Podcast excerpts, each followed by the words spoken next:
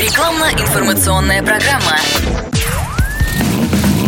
Под капотом. Лайфхаки от компании «Супротек».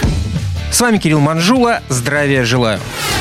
Если на приборке автомобиля через короткое время после запуска мотора не гаснет какая-либо контрольная лампа, это проблема. За исключением, конечно, значка ручного тормоза в случае, если тормоз не опущен. Вот, например, чего бояться при горящем сигнале АБС. Проблемы с АБС — это не шутки, ведь от нее зависит, как машина ведет себя при торможении. Особенно критична роль этой системы на скользком покрытии. Кстати, ничего сложного в этой системе нет. Датчики скорости вращения каждого из колес, гидроблок, включенного в контур тормозной системы, и несложные электронные мозги для управления всем этим хозяйством. Ну да, и та самая лампочка на приборке. Когда она не гаснет, это знак неполадки в каком-то из перечисленных выше узлов. Однако, завидев такое безобразие, не стоит сразу нестись в автосервис. Для начала можно заехать на автомойку. Возможно, дело лишь в забившихся грязью колесных датчиках, и банные процедуры могут их освободить. Если после лампочка продолжает гореть, есть смысл провести тест на работоспособность системы. На пустой и прямой дороге разгоняемся до 40-50 км в час и жмем в пол педаль тормоза до полной остановки. Рабочий АБС при этом будет бить вам по ноге педалью, а машина замедляться, не меняя курса.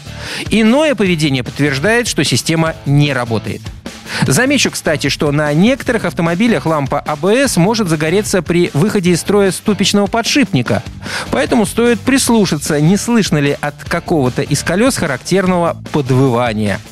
Чтобы полностью убедиться в выходе антиблока из строя и необходимости визита на СТО, следует проделать еще пару манипуляций под капотом. Во-первых, убедиться, что все в порядке с предохранителем, отвечающим за АБС. И, во-вторых, проверить электронный блок управления системой. Нет ли в нем влаги? Она почти всегда вызывает глюки в любой электрике.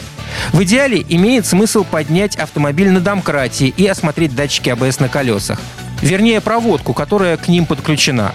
Один из проводов может прогнить или оборваться.